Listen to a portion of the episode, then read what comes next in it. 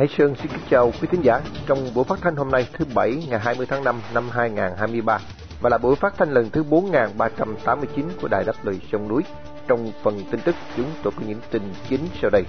19 tổ chức nhân quyền kêu gọi Liên Hiệp Quốc hối thúc Việt Nam trả tự do cho ông Đường Văn Thái. Phái đoàn Ủy ban Tự do Tôn giáo Quốc tế Hoa Kỳ USCIRF gặp đại diện Hội đồng Liên tôn Việt Nam. Phúc thẩm vụ án Alibaba, y án chung thân đối với Nguyễn Thái Luyện. Lãnh đạo G7 bàn kế hoạch tăng trừng phạt chế độ Nga Putin. Chi tiết các bản tin nêu trên sẽ được Mỹ Linh và Đồng Tâm gửi đến quý thính giả để mở đầu chương trình. Sau đó qua chuyên mục Thế giới tuần qua, thạc sĩ Phạm Văn Nam sẽ đúc kết một số sự kiện đáng quan tâm xảy ra trong tuần. Giữa chương trình là chuyên mục Những vấn đề của chúng ta do Thái Hòa phụ trách. Khách mời tuần này vẫn với tiến sĩ Âu Dương Thệ. Cả hai sẽ trao đổi phần cuối về cái gọi là chính sách đổi mới của Cộng sản Việt Nam. Sau cùng như thường lệ, thưa quý vị, chương trình sẽ được kết thúc với chuyên mục Danh nhân nước Việt. Đặc biệt buổi phát thanh hôm nay đi vinh danh anh Huỳnh Minh Tâm, một người Việt yêu nước đang bị giam cầm trong ngục tù cộng sản.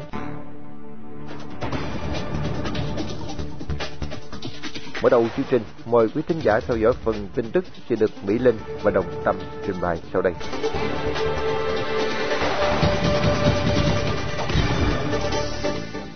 Bức thư chung của 19 tổ chức nhân quyền quốc tế ký vào ngày 18 tháng 5 gửi đến văn phòng cao ủy Liên Hiệp Quốc về người tị nạn ở Thụy Sĩ, kêu gọi cơ quan này hối thúc Việt Nam trả tự do cho ông Đường Văn Thái, người được cho là bị mật vụ Việt Nam bắt cóc ở Thái Lan vào trung tuần tháng 4 vừa qua. Lá thư không quên nhắc đến nhà báo Trương Duy Nhất, người cũng bị mật vụ bắt cóc và hiện đang thụ án 10 năm tù giam, với cáo buộc là tuyên truyền chống nhà nước. Lá thư bày tỏ sự lo ngại cho sự an toàn của hàng trăm người Việt tị nạn tại Thái Lan, có nguy cơ bị bắt cóc hoặc bị cưỡng bức hồi hương bởi mật vụ Cộng sản. 19 tổ chức nhân quyền này cho rằng vụ bắt cóc nhà báo Trương Duy Nhất và ông Đường Văn Thái đều vi phạm trắng trợn luật lệ quốc tế về tị nạn và nhân quyền của chính quyền Việt Nam. Trong thư chung gửi người đứng đầu cao ủy của Liên Hiệp Quốc về người tị nạn, ngoài việc kêu gọi bảo vệ quyền tị nạn, các tổ chức này còn hướng tới đến việc xóa bỏ các hình thức tra tấn và án tử hình trên khắp thế giới. Hôm 18 tháng 5, Phái đoàn Ủy ban Tự do Tôn giáo Quốc tế Hoa Kỳ đã có cuộc tiếp xúc với đại diện các chức sắc tôn giáo thuộc Hội đồng Liên tôn Việt Nam, một tập hợp tổ chức tôn giáo không chịu sự kiểm soát của nhà nước. Dẫn đầu phái đoàn là ông Frederick Davy, ủy viên của USCIRF, cùng viên chức của Tổng lãnh sự quán Hoa Kỳ tại Sài Gòn. Cuộc gặp diễn ra tại Chùa Giác Hoa, Sài Gòn, thuộc Giáo hội Phật giáo Việt Nam Thống nhất. Đại diện các tôn giáo thuộc Hội đồng Liên tôn Việt Nam đề nghị chính phủ Mỹ có biện pháp cứng rắn, trừng phạt các quan chức Việt Nam xâm phạm quyền tự do tôn giáo bằng cách áp dụng luật Magnitsky. Đặc biệt, đưa Việt Nam vào danh sách các quốc gia cần quan tâm đặc biệt về tự do tôn giáo, CPC. Đạo luật Magnitsky toàn cầu được ban hành năm 2016, ủy quyền cho chính phủ Hoa Kỳ xử phạt những người mà họ coi là có hành động vi phạm nhân quyền bằng cách đóng băng tài sản và cấm các quan chức này nhập cảnh Hoa Kỳ. Hiện Hoa Kỳ đang xếp Việt Nam vào danh sách không có tự do tôn giáo. Sau 12 ngày xét xử, hôm qua, ngày 19 tháng 5, Tòa án Nhân dân cấp cao tại Sài Gòn đã tuyên giữ nguyên bản án sơ thẩm với hình phạt chung thân đối với Nguyễn Thái Luyện, cựu chủ tịch công ty Alibaba. Kháng cáo xin giảm nhẹ hình phạt của ông Luyện bị hội đồng xét xử bác bỏ do không thấy có tình tiết giảm nhẹ. Vợ của Luyện là Võ Thị Thanh Mai bị tuyên án 16 năm tù về tội lừa đảo chiếm đoạt tài sản, 7 năm tù về tội rửa tiền. Tổng mức án là 23 năm tù, giảm 7 năm tù so với bản án sơ thẩm. Hai người em trai của Nguyễn Thái Luyện là Nguyễn Thái Lực và Nguyễn Thái Lĩnh, lần lượt lãnh án 21 năm tù và 16 năm tù cho hai tội danh lừa đảo và rửa tiền. So với bản án sơ thẩm trước đó, thì Nguyễn Thái Lực được giảm 6 năm tù, còn Nguyễn Thái Lĩnh được giảm 1 năm tù giam. Riêng với các bị cáo còn lại đều lãnh mức án từ 8 đến 17 năm tù về tội lừa đảo chiếm đoạt tài sản. Cựu chủ tịch hội đồng quản trị công ty địa ốc Alibaba bị buộc tội lừa đảo chiếm đoạt tài sản và tội rửa tiền với số tiền lên đến hàng ngàn tỷ đồng. và số nạn nhân cũng lên đến gần 5.000 người. Ngoài bản án hình sự, Nguyễn Thái Luyện và vợ là Võ Thị Thanh Mai phải chịu trách nhiệm dân sự bồi thường khoản tiền gần 2.450 tỷ đồng cho hơn 4.500 người bị hại. Đây là phiên tòa kỷ lục với số lượng bút lục hồ sơ lên đến 1 triệu, phải đựng trong 140 thùng hồ sơ và danh sách bị hại theo cáo trạng của Viện Kiểm sát Nhân dân lên đến 3.986 người, có 100 người có quyền lợi nghĩa vụ liên quan. Hội nghị thượng đỉnh nhóm 7 quốc gia giàu có G7 đang diễn ra tại Hiroshima, Nhật Bản, với một trong những trọng tâm được nhắm tới là nhằm buộc Moscow phải khuất phục trước Ukraine. Các nhà lãnh đạo G7 bao gồm Nhật Bản, Hoa Kỳ, Đức, Anh, Pháp, Ý và Canada dự kiến sẽ công bố các biện pháp trừng phạt thắt chặt đối với Nga, bàn về chiến lược nhằm hạ nhiệt cuộc xung đột kéo dài hơn một năm qua giữa Nga và Ukraine. Chính phủ Anh tuyên bố trừng phạt bổ sung 86 người và công ty từ khu Liên hợp Công nghiệp Quân sự của Tổng thống Nga Vladimir Putin, bên cạnh những người liên quan đến ngành năng lượng, kim loại và vận chuyển. Nước này cũng sẽ công bố lệnh cấm kim cương của Nga và cấm nhập khẩu kim loại từ Nga. Tương tự, Chủ tịch Hội đồng châu Âu Charles Michel hôm thứ Sáu cho biết châu Âu sẽ hạn chế việc bán kim cương của Nga. Mỹ chuẩn bị bổ sung 70 công ty vào danh sách đen xuất khẩu và mở rộng thẩm quyền trừng phạt lên 300 công ty cũng như các lĩnh vực mới của nền kinh tế Nga. Ngoài ra, thái độ tiếp cận đối với Trung Cộng cũng được G7 bàn thảo.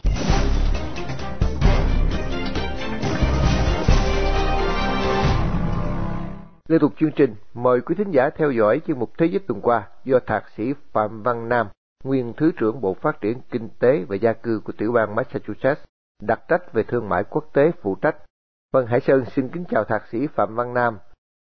Thưa ông, bảy quốc gia tân tiến và dân chủ trên thế giới đang nhóm họp tại Nhật Bản, mà chúng ta thường gọi là G7. Nếu có thể, xin ông cho biết một số chi tiết về cuộc họp thượng đỉnh lần này được tổ chức tại Hiroshima của nước Nhật, thưa ông Nam. Xin kính chào anh Hải Sơn và quý vị thính giả của Đài Đáp Lời Sông Núi. Thưa quý vị, vào cuối tuần này, bắt đầu từ ngày thứ Sáu, 19 tháng 5, các vị nguyên thủ quốc gia của bảy nước tân tiến và dân chủ nhất thế giới đã họp tại Nhật Bản, thành phố Hiroshima.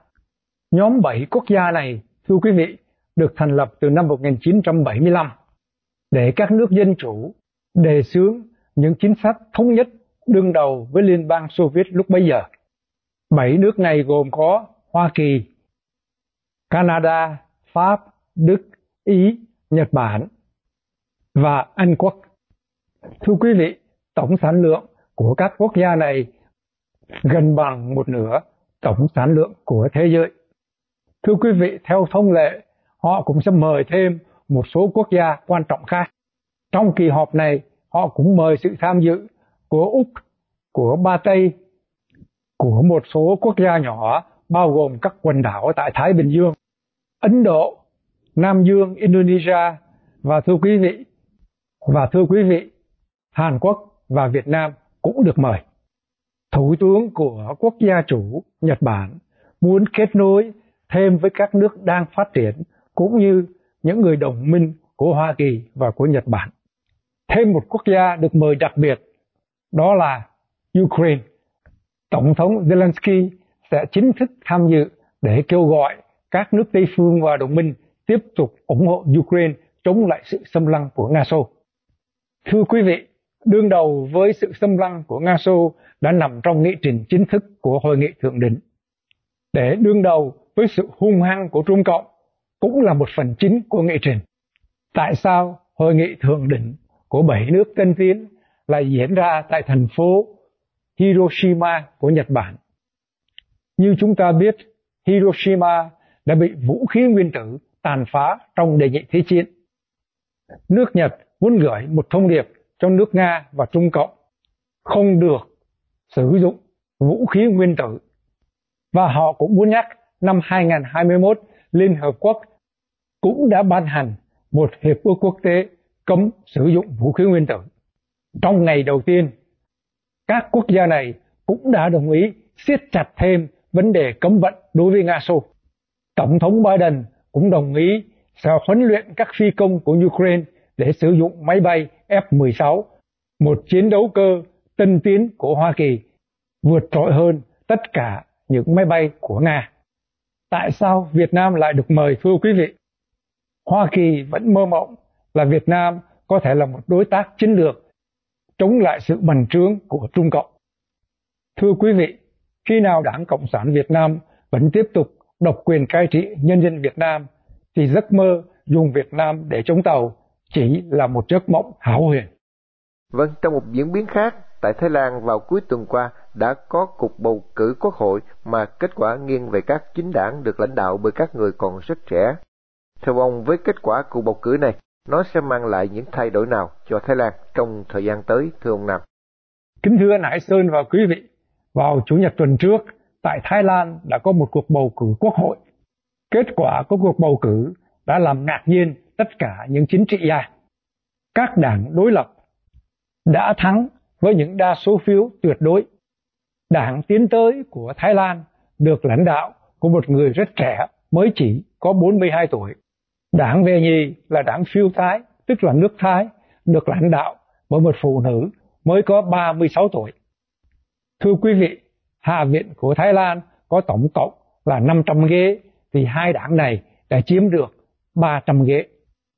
Thưa quý vị, đây thực sự là một cuộc bầu cử đa đảng, một cuộc bầu cử tự do, vì đã có hơn 40 đảng tranh cử và 18 đảng đã thắng được ít nhất là một ghế. Thưa quý vị, thể chế lập pháp của Thái Lan cũng có Thượng viện và Hạ viện. Thượng viện có 250 thượng nghị sĩ.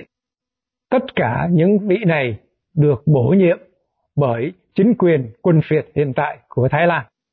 Vì vậy, mặc dù các đảng đối lập đã thắng lớn, họ cũng đang tìm cách lập một liên minh để có thể ít nhất là 376 phiếu thì mới chọn được một vị thủ tướng theo ý của họ.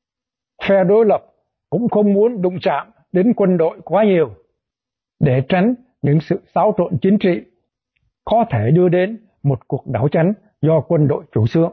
Dù thế nào đi nữa, thưa quý vị, kết quả của cuộc bầu cử cho chúng ta thấy Thái Lan đã có những bước tiến vượt bậc trong tiến trình dân chủ hóa. Thưa anh Hải Sơn và quý vị, trong người lại gẫm đến ta. Vào tháng trước, một tổ chức quốc tế chuyên xếp hạng các quốc gia trên thế giới về vấn đề dân chủ hóa. Tại Á Châu, Việt Nam đứng hạng 3 từ dưới đếm lên, chỉ có dân chủ hơn Miến Điện và Lào, và xếp hạng dưới Campuchia.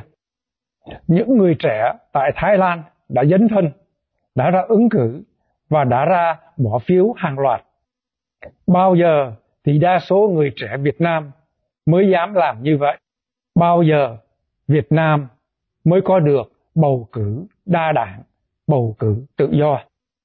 Thưa quý vị, chúng tôi hy vọng rằng trong tương lai gần, Việt Nam sẽ có hàng trăm hàng ngàn Trần Huỳnh Duy Thức và Phạm Đoan Trang để tất cả người dân Việt Nam của chúng ta thực sự có được độc lập, tự do và hạnh phúc. Vâng, rất cảm ơn Thạc sĩ Phạm Văn Nam đã dành thời giờ đúc kết một số diễn biến nóng nhất trong tuần qua để gửi đến thính giả đáp lời sông núi. Mong được gặp lại tuần sau cũng trên chuyên mục này. Xin kính chào ông ạ. Một cánh tay đưa lên, hàng ngàn cánh tay đưa lên, hàng ba cánh tay đưa lên,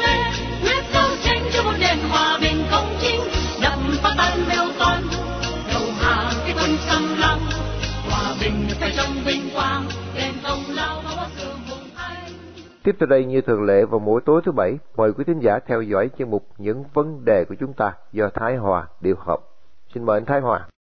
Kính thưa quý thính giả Đài Đáp Lời Sông Núi, trong chuyên mục Những vấn đề của chúng ta ba tuần vừa qua, chúng tôi đã cùng tiến sĩ Âu Dương Thệ bàn về sự lợi hại của chính sách đổi mới giả hiệu của Cộng sản Việt Nam được áp dụng từ năm 1986 để đối phó với sự kiệt quệ về kinh tế do sự lãnh đạo ngu xuẩn của những người lãnh đạo đất nước và chính sách ngoại giao của Cộng sản Việt Nam khi áp dụng chính sách đổi mới giả hiệu này. Tuần này chúng tôi cùng bàn về phản ứng của người dân Việt trong nước cũng như hải ngoại đối với chính sách đổi mới đầy tính bị dân này. Kính thưa quý thính giả, tiến sĩ Âu Dương Thệ, 80 tuổi, hiện sinh sống tại Cộng hòa Liên bang Đức, là người chuyên nghiên cứu và viết về tình hình phát triển chính trị trên toàn Việt Nam. Đặc biệt ông vừa hoàn thành tập sách có tựa đề Đổi mới hay Treo đầu dê bán thịt chó, bàn về chính sách đổi mới mà chúng tôi bàn luận trong những tuần vừa qua. Thưa tiến sĩ Âu Dương Thệ, kết quả hay là hậu quả của chính sách đổi mới của Cộng sản Việt Nam có ảnh hưởng gì tốt đẹp cho tương lai Việt Nam hay không ạ? Thân chào anh Thái Hòa và quý thính giả đại đáp lại sông núi. Các chính sách cực kỳ sai lầm của những người cầm đầu Cộng sản Việt Nam khi cố tình buộc Việt Nam trong khuôn khổ của chủ nghĩa Mark Lenin vừa sai lầm vừa phản nhân đạo. Nhưng nhóm lãnh đạo tốt gần 40 năm vẫn gian dối tìm cách đánh lừa nhân dân ta, bảo là đổi mới thực sự. Nhưng kết quả thực tiễn ai cũng có thể thấy được. Ngay cả nhiều đảng viên Cộng sản tiến bộ cũng đã nhìn thấy nhóm lãnh đạo đã cố tình đánh lừa nhân dân ta. Đây không phải là lần đầu mà thực ra đã đánh lừa đồng bào ta ngay từ thời Hồ Chí Minh, người sáng lập chế độ độc tài Cộng sản Việt Nam. Sau khi giành được chính quyền thì ông Hồ đã buộc đất nước phải theo xã hội chủ nghĩa và phục tùng Đảng Cộng sản. Nay gần 40 năm gọi là đổi mới nhưng lợi tức đầu người của Việt Nam hiện nay chỉ khoảng 3.700 Mỹ Kim, nghĩa là chỉ bằng một phần chín của Nam Hàn và Đài Loan là những nước từ độc tài cá nhân hay quân phiệt nhưng do sự tranh đấu cương quyết và bền bỉ của nhân dân nên các chính quyền sau này đã biết rũ bỏ độc tài tiến lên dân chủ đạo nguyên. Nhờ đó đời sống vật chất lên cao đời sống tinh thần nhân phẩm của công dân được tôn trọng thưa anh. Thưa tiến sĩ Âu Dương vệ người Việt trong nước phản ứng thế nào trước cái sự đổi mới dối trá này? Thưa anh, câu hỏi này rất quan trọng. Mặc dù bộ máy công an mật vụ đàn áp rất thô bạo, còn bộ máy tuyên giáo thì chỉ biết mà lị và xuyên tạc. Nhưng ai theo dõi tình hình mọi mặt ở Việt Nam trong thời gian qua đều đã chứng kiến những cuộc chống đối của nhân dân trong suốt thời gian đổi mới giả hiệu của Cộng sản Việt Nam. Chúng tôi chỉ xin nêu ra một số trường hợp cụ thể như cuộc nổi dậy của nông dân và cựu bộ đội ở tỉnh Thái Bình năm 1997 đã làm cho Tổng bí thư Đỗ Mười khi đó rất lo sợ.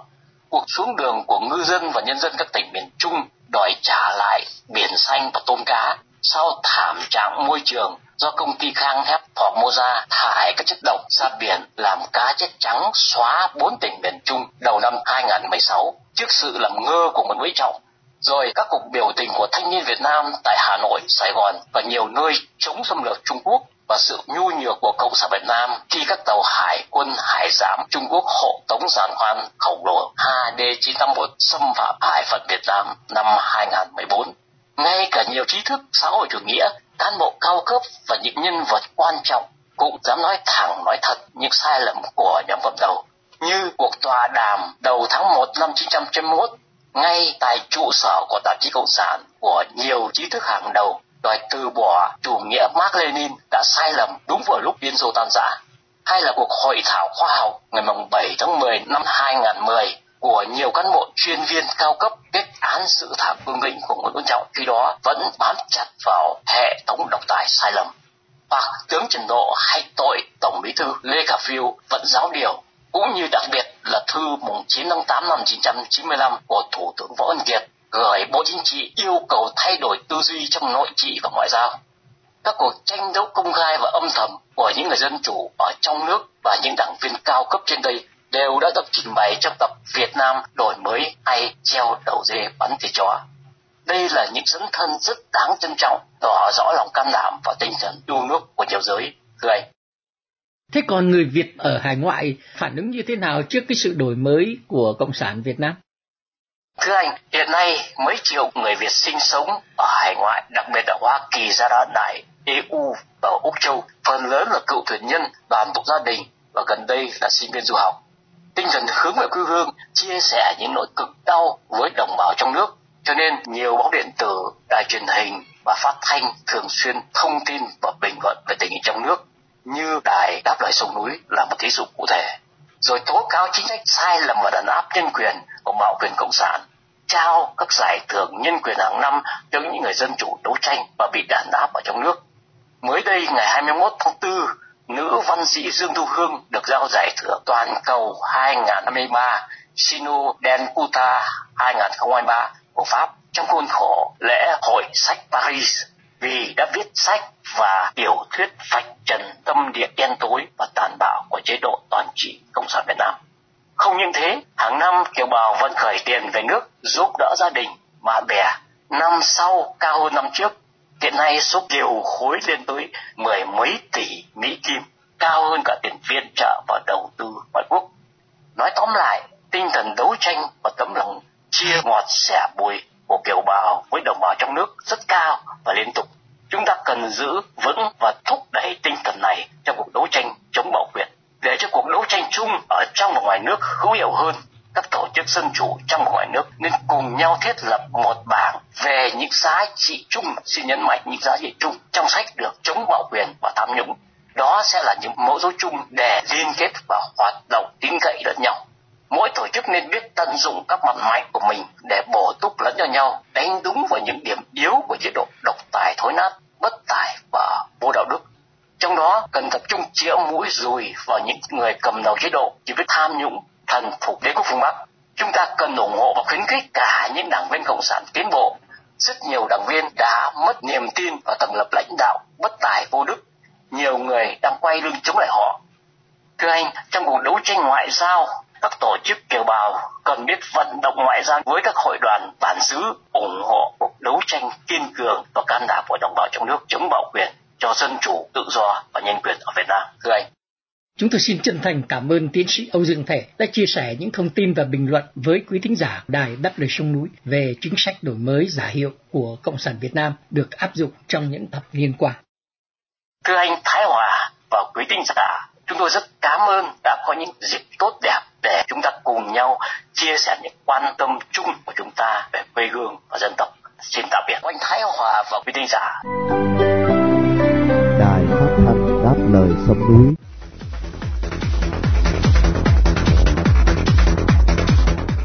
Kính thưa quý thính giả, một sĩ quan đảm nhiệm chức vụ tư lệnh sư đoàn chính bộ binh khi còn mang cấp bậc đại tá. Ông từng là chỉ huy trưởng trường pháo binh và chỉ huy trưởng trường võ biệt quốc gia Đà Lạt. Chức vụ sau cùng là tư lệnh phó và tư lệnh tiền phương quân đoàn 1 quân khu 1. Qua chương mục danh nhân nước Việt tuần này, chúng tôi xin gửi đến quý thính giả bài Trung tướng Lâm Quang Thi của Việt Thái qua giọng đọc của Minh Nguyệt để kết thúc chương trình phát thanh tối hôm nay. Trong đêm vắng ngàn tiếng đồng lo vang lừng, đầu người lô nhô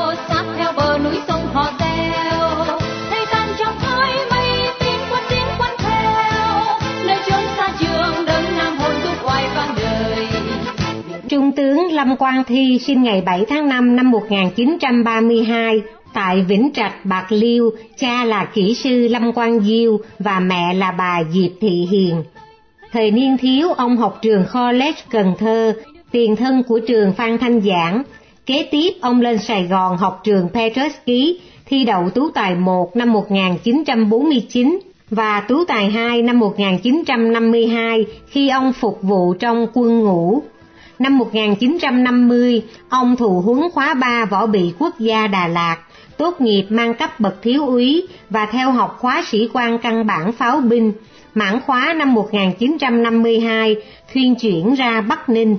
Năm 1953 thăng cấp trung úy ra Hưng Yên làm pháo đội trưởng pháo đội 2. Tháng 12 cuối năm thuyên chuyển về làm pháo đội trưởng pháo đội 3 đồn trú tại Vĩnh Long. Năm 1954 thăng cấp đại úy, được chọn đi Pháp học khóa pháo binh cao cấp tại trường pháo binh Chathon Sermon mãn khóa về làm tiểu đoàn trưởng tiểu đoàn 4 pháo binh đoàn trú tại Pleiku. Năm 1955 thăng cấp thiếu tá, giữ chức vụ chỉ huy trưởng Trung tâm huấn luyện pháo binh Phú Lợi, Bình Dương.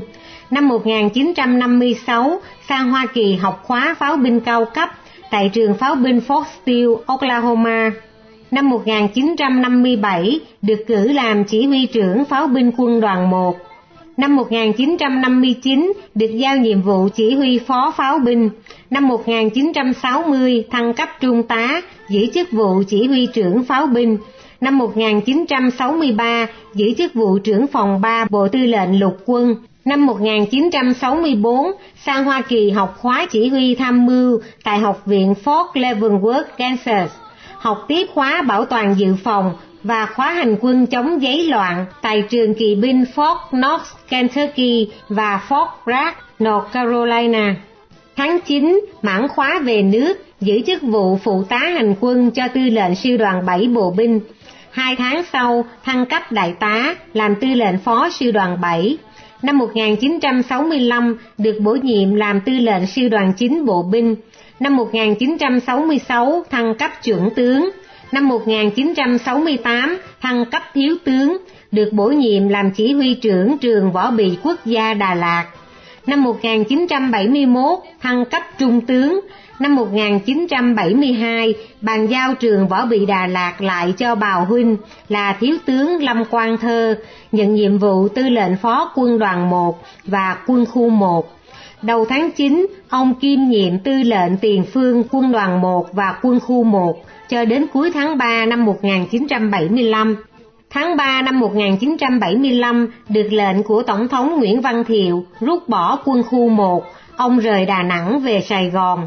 Đêm 29 tháng 4, ông cùng gia đình di tản trên sói hạm HQ-1 tại bến Bạch Đằng. Sau đó, ông sang Hoa Kỳ định cư tại thành phố Mivitas, California. Về sau, ông chuyển về thành phố Fremont, cũng thuộc tiểu bang California. Ngày 19 tháng 1 năm 2021, ông qua đời tại thành phố Fremont sau 14 ngày cầm cự với COVID-19, hưởng thọ 88 tuổi. Trung tướng Lâm Quang Thi suốt đời tận tụy trong binh nghiệp, ông được ân thưởng bảo quốc huân chương đệ tam đẳng, 17 huy chương anh dũng bội tinh với nhành dương liễu. Ngoài ra, ông còn có huy chương US Legion of Merit Hoa Kỳ và chương Mỹ bội tinh Đại Hàn. Sang Hoa Kỳ, ông tiếp tục học lấy bằng cử nhân xã hội học tại Viện Đại học University of San Francisco và bằng cao học quản trị kinh doanh Master Degree of Business Administration tại Viện Đại học Golden Gate University San Francisco. Trong thời gian định cư tại Hoa Kỳ, ông viết nhiều tác phẩm để cải chính, lấy lại công bằng cho quân lực Việt Nam Cộng Hòa khi bị truyền thông Mỹ bóp méo sự thật. Autopsy The Death of South Vietnam, khám nghiệm cái chết của miền Nam Việt Nam, The 25 Year Century, 25 năm trong một thế kỷ, Hell in An Lộc, Địa ngục An Lộc. Năm 2012, khi được Hoài Hương, phóng viên đài VOA phỏng vấn, ông trả lời, tôi không phải là một chánh trị gia, nhưng với tư cách một tướng lãnh đã cầm quân, tôi thấy mình có trách nhiệm cũng như tất cả các tướng lãnh khác các chỉ huy trưởng các đại đơn vị khác cũng phải có trách nhiệm phần nào về sự sụp đổ của miền Nam Việt Nam. Đau lòng nhất là khi mà quốc kỳ Việt Nam Cộng Hòa bị kéo xuống để thay bằng lá cờ Mỹ trước khi con tàu vào hải cảng Subic Bay của Phi Luật Tân. Đó là một cái kỷ niệm hết sức đau lòng đối với tôi và tôi nghĩ cũng đau đớn đối với tất cả các tướng lãnh và các sĩ quan khác. Trung tướng Lâm Quang Thi đã làm hết sức mình cho quê hương trước năm 1975. Khi qua xứ người, ông vẫn không quên nhìn xuống thế hệ trẻ. Ông thường xuyên viết nhiều bài bình luận thời cuộc bằng tiếng Việt và tiếng Anh, gửi lên trang mạng với những nhận xét quý giá về nhiều vấn đề quốc tế trên cương vị của một tướng lãnh đạo có nhiều kinh nghiệm. Vĩnh biệt người chiến binh có nhiều cay đắng trong cuộc đổi đời ngoài ý muốn.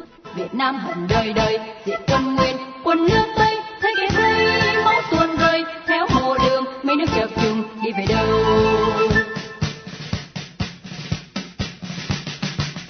nhìn trong hơi gió thoáng bóng